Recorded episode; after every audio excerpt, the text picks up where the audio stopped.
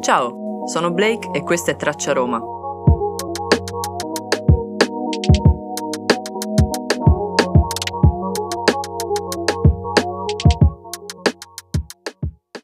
I romani posero ogni cura in tre cose soprattutto, che furono dai greci neglette, cioè nell'aprire le strade, nel costruire acquedotti e nel disporre nel sottosuolo le cloache.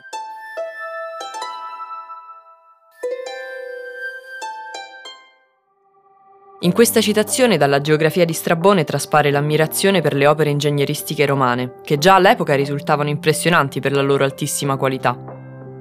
Degli acquedotti più appariscenti e caratteristici ti ho già parlato, Oggi mi occuperò invece delle strade.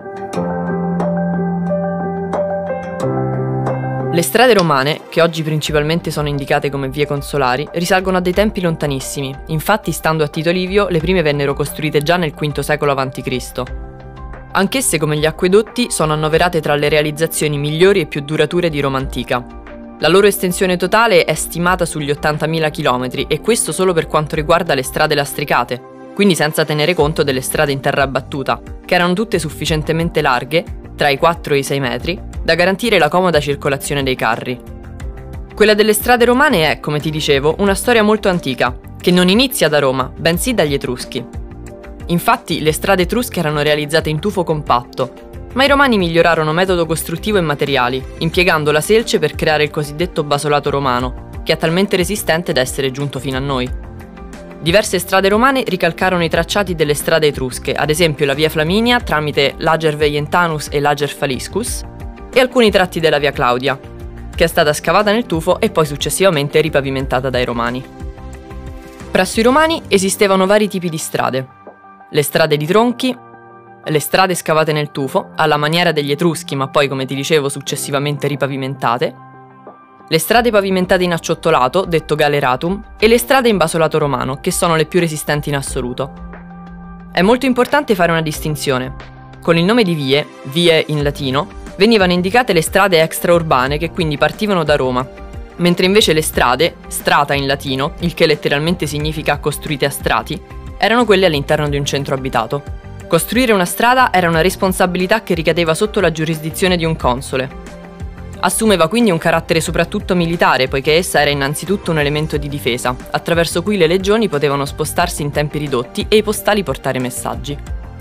Consentendo il veloce spostamento di truppe e di merci tra posti anche molto lontani, le strade contribuirono inoltre al notevole sviluppo del commercio, che fu vitale per l'economia di Roma.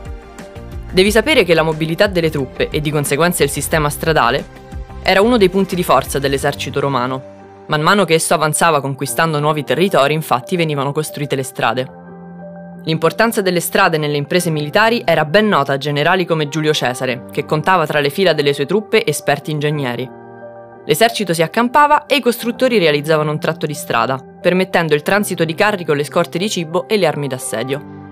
È giunta fino a noi una riproduzione medievale di un'antica mappa stradale dell'impero, chiamata Tabula Peutingeriana, Essa mostra chiaramente una rete viaria estesissima e capillare. Se vuoi puoi consultarla al sito omnesvie.com.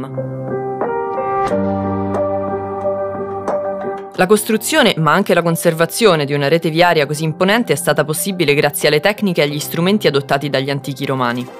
La costruzione cominciava con un sopralluogo dell'architetto, che individuava il luogo in cui dovesse passare la strada, poi toccava agli agrimensori, che individuavano i punti precisi del tracciato usando pali infissi nel terreno e la groma, uno strumento usato per individuare gli angoli retti.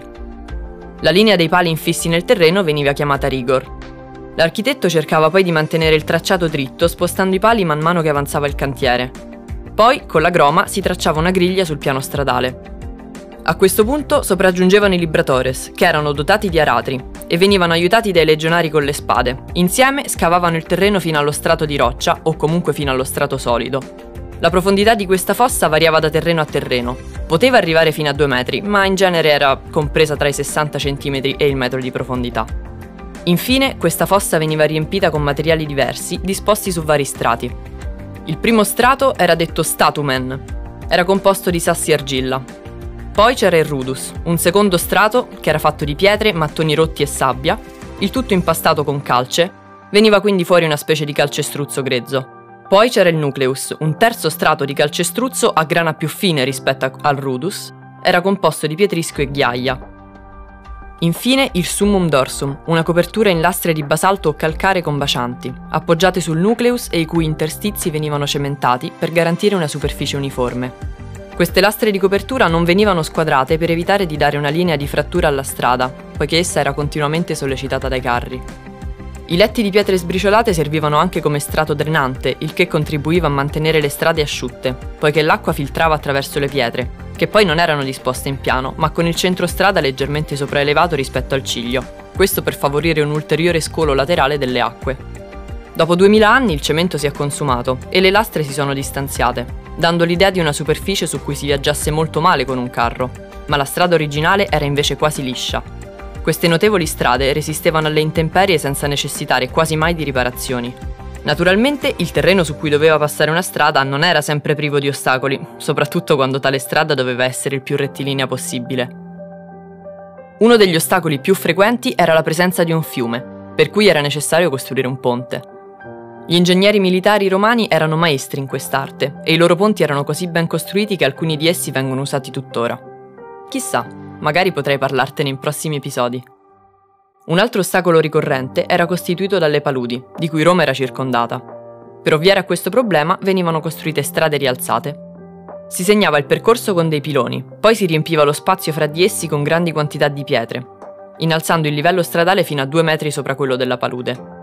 Questo però avveniva principalmente in Italia, mentre nelle province venivano realizzati pontes longi, cioè dei lunghi ponti realizzati con tronchi d'albero. Nel caso di grandi massi che ostruivano il cammino, di rupi, terreni montuosi o collinari, si ricorreva spesso a delle possenti sbancature o a delle gallerie, interamente scavate a braccia.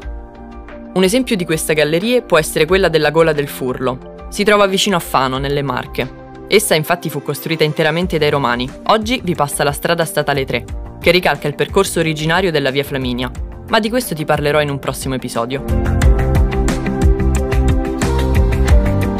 In prossimità delle città le strade diventavano viali alberati, fiancheggiati da sepolcri, statue, ville e templi. Lungo tutte le strade esistevano, a distanza di circa 20 km l'una dall'altra, le stazioni di posta, dette statium, dove si potevano cambiare o ristorare cavalli, muli, buoi e dove era anche possibile riparare i carri.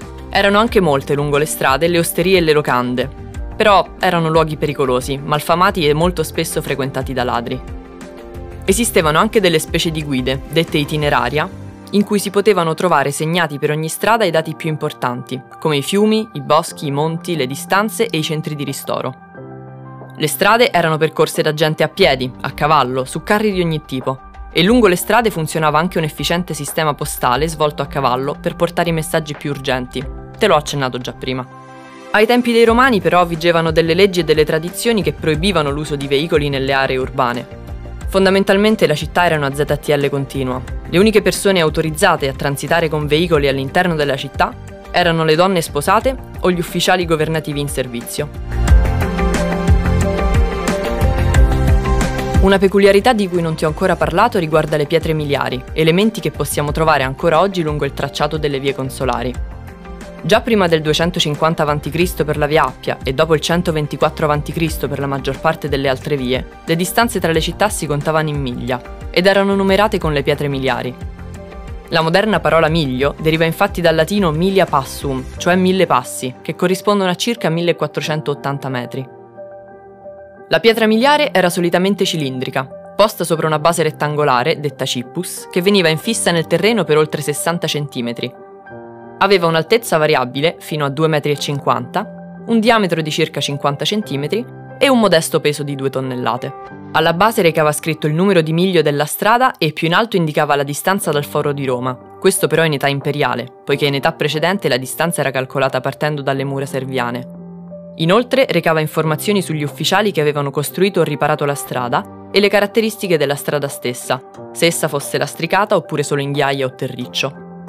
L'imperatore Augusto, divenuto curator viarum, cioè amministratore delle strade, fece innalzare nel 20 a.C. il Miliarium Aureum, la pietra miliare aurea, nel foro di Roma. Una colonna di bronzo dorato che segnava il punto d'inizio di tutte le strade dell'impero. Su di esso erano riportate la lista delle maggiori città imperiali e le loro distanze da Roma. Oggi del Miliarium Aureum troviamo ancora i resti della base, di fronte a quello che rimane della scalinata del Tempio di Saturno, appunto, dentro il foro. Tutte le distanze erano pertanto calcolate dalla colonna aurea al limite estremo di ogni strada. Da qui l'antico e famoso detto per cui tutte le strade portano a Roma.